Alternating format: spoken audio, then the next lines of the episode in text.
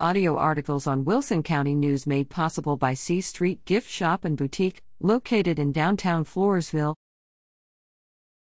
Devoted readers, get set for football picket season. Editor I trust the closing of your summer shows a summer very much enjoyed. I feel my summer passed very quickly, but, looking ahead, I am just as eager to land in another season of high school and college football games. And part of what makes the football season as fun and eventful for John and me is our participating in the Wilson County News annual football scoring contest, Football Pick It to Win It.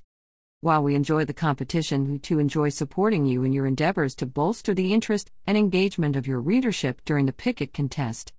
As such, we have donated two $50 gift cards, one to Ruth's Chris Steakhouse and the other to Pappadeaux Seafood Kitchen, to be used during the weekly contest. Our hope is the recipients enjoy the contest and plan a nice dinner soon thereafter. Thank you for all the work in making the football pick it to win it contest such a fun and entertaining annual contest. Hands down, John and I really have a great time with it every year.